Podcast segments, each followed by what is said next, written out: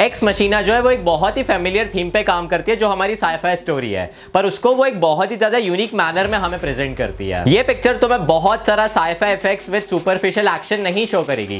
Rather ये उस चीज़ पे काम करेगी जो तुम्हारी स्टोरी है। उसके अंदर जो एक ब्यूटी लाई करती है, जितने भी सटल और नुआंस परफॉर्मेंसेस है उन एक्टर्स के। और ये पिक्चर कैसे एक्सप्लोर करती है that what it is actually to be human simple सी चीज़ है कि एक आदमी है, वो एक बहुत ही बड़ा ना लीडिंग टेक्नोलॉजी कंपनी का सीईओ है। वो एक्चुअली एक किड को हायर करता है अपने एडवांस प्रोजेक्ट के लिए। वो बंदा एक हाईली एडवांस एंड्रॉइड प्रोजेक्ट पे काम कर रहा होता है जिसका नाम रखा उसने एवा और उसने जिस बच्चे को हायर किया होता है बेसिकली वो एक ट्यूरिंग टेस्ट के लिए उसको बुलाया जाता है। ट्यूरिंग टेस्ट बेसिकली बहुत सिंपल सी चीज़ है, जो आर्टिफिशियल इंटेलिजेंस का कंप्यूटर है, उसके ऊपर ये टेस्ट किया जाता है कि वो एक्चुअली ह्यूमंस की तरह सोचने को केपेबल है या नहीं। ऑनेस्टली बताऊँ तो ऐसी मूवीज़ बहुत ज़्यादा रेयर रहती हैं, क्योंकि यार इस मूवी में जितने भी कैरेक्टर्स है, वो बहुत लिमिटेड है। मतलब टोटल तुम्हें इसमें चार कैरेक्टर्स देखने को मिलेंगे, जिनके बीच में तुम्हें इतना इमेंस गैप भी देखने को मिलेगा। फिर भी ये पिक्चर तुम्हें बहुत ज़्यादा पसंद आएगी। इवन दो इसमें सिर्फ़ चार कैरेक्टर्स है, फिर भी मूवी तुम्हें बोरिंग तो नहीं लगेगी। ऑन द कॉन्ट्ररी ये ज़्यादा ड्रामेटिक लगेगी। जैसे जैसे मूवी की पेसिंग भी आगे बढ़ती जा रही थी ना, मेरी हार्ट बीट और ज़्यादा तेज होती जा रही थी। एक fitting sense of false intimacy का जो एक सिनेरियो होता है, वो ये पिक्चर पूरा क्रिएट करती है। नो no मैटर तुम पिक्चर के अंदर दो कैरेक्टर्स को आपस में देख लो, जो कि एक ह्यूमन है और एक रोबोट है।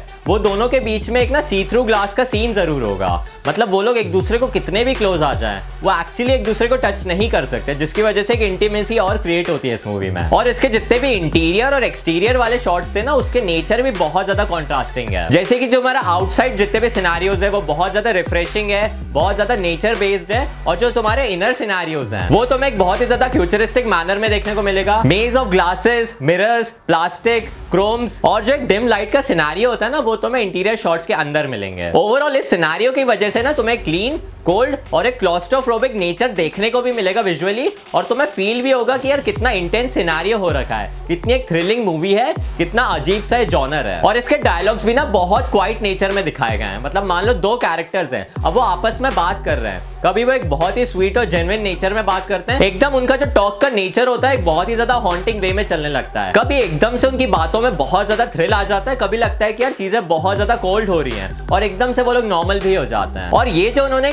टेरिबल और फ्राइटनिंग कॉम्पोजिशन दिखाया अपनी कॉन्वर्जेशन के थ्रू वो उन्होंने लाइटिंग और साउंड इफेक्ट्स के थ्रू बहुत अच्छे से वर्कआउट किया है। शॉर्ट में बताऊँ तो इसकी cinematography is very beautiful film actually ऐसे इमोशंस को भी शो करती है, जिसमें तुम्हें एक मिनट के लिए हँसी भी आएगी, और दूसरे टाइम तो अपने सोचने पे मजबूर हो जाओगे यार कितना गट ट्रेंचिंग क्वेश्चन था ये। इसके स्क्रिप्ट में ही इतने ट्विस्ट एंड टर्न्स हो गए थे कि हम सोच रहे थे कि यार नेक्स्ट सीन में होने क्या वाला है। क्या एक्चुअली हम जो सोच रहे हैं वो चीज़ सही है या हम कुछ गलत ही सोच रहे हैं? और एक स्लो बन जॉनर में तुम्हें पूरी पिक्चर दिखाई गई है। जिसमें तुम 90% पूरी पिक्चर में सोचोगे कि यार हम लोग ये सही चीज़ सोच रहे हैं। फिर एकदम से एंडिंग इसकी बहुत ज़्यादा माइंड बेंडिंग है। एकदम से सिनेरियो ही पलट जाएगा और तुम सोचोगे कि क्या हो गया यार पिक्चर में। यार मैं पर्सनली बताऊँ तो मुझे ऑस्कर आइसेक का जो एक नेचर था और उसका जो कैरेक्टर डेवलपमेंट था वो बहुत ज़्यादा पसंद आया। तुम डिसाइड ही नहीं कर पाते कि वो एक्चुअली एक अच्छा आदमी या बुरा आदमी है, या उसके क्या अपने सिनेरियोज हैं। This is not just a sci fi story ये बेसिकली एक सोशल एक्सपेरिमेंट था रोबोट्स और ह्यूमंस के बीच में। और इसमें एक ऐसा सीन भी था कि एक कैरेक्टर को ना ये स्टोरी सोचने पे मजबूर कर देती है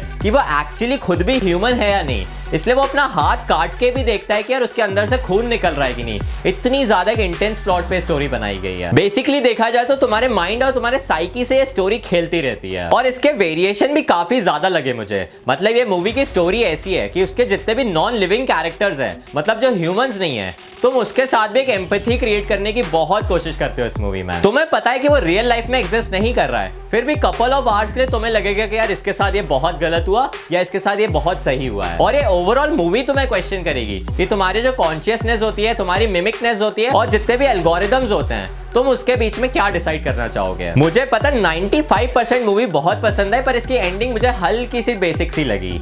मतलब हो सकता है कुछ लोगों को ये मूवी बहुत ज़्यादा सेटिस्फाइंग लगे, और कुछ लोगों को लगे कि यार इसकी एंडिंग बहुत बेकार थी। Overall it is an enthralling movie और मेरे लिए हल्की सी डिस्टर्बिंग मूवी भी थी। तुम्हें पता है मैंने इसका पूरा रिव्यू ना मेटाफर्स के थ्रू ही तुम्हें बताया एग्जैक्ट स्टोरी का बस बेसिक सा प्लॉट बताया बाकी मैं एग्जैक्ट मोमेंट्स नहीं बता पा रहा हूँ, क्योंकि यार उसी में बहुत सारा सस्पेंस है। अगर मैं वही चीज़ बता दूँगा तो सारा का सारा स्पॉइलर टॉक हो जाएगा।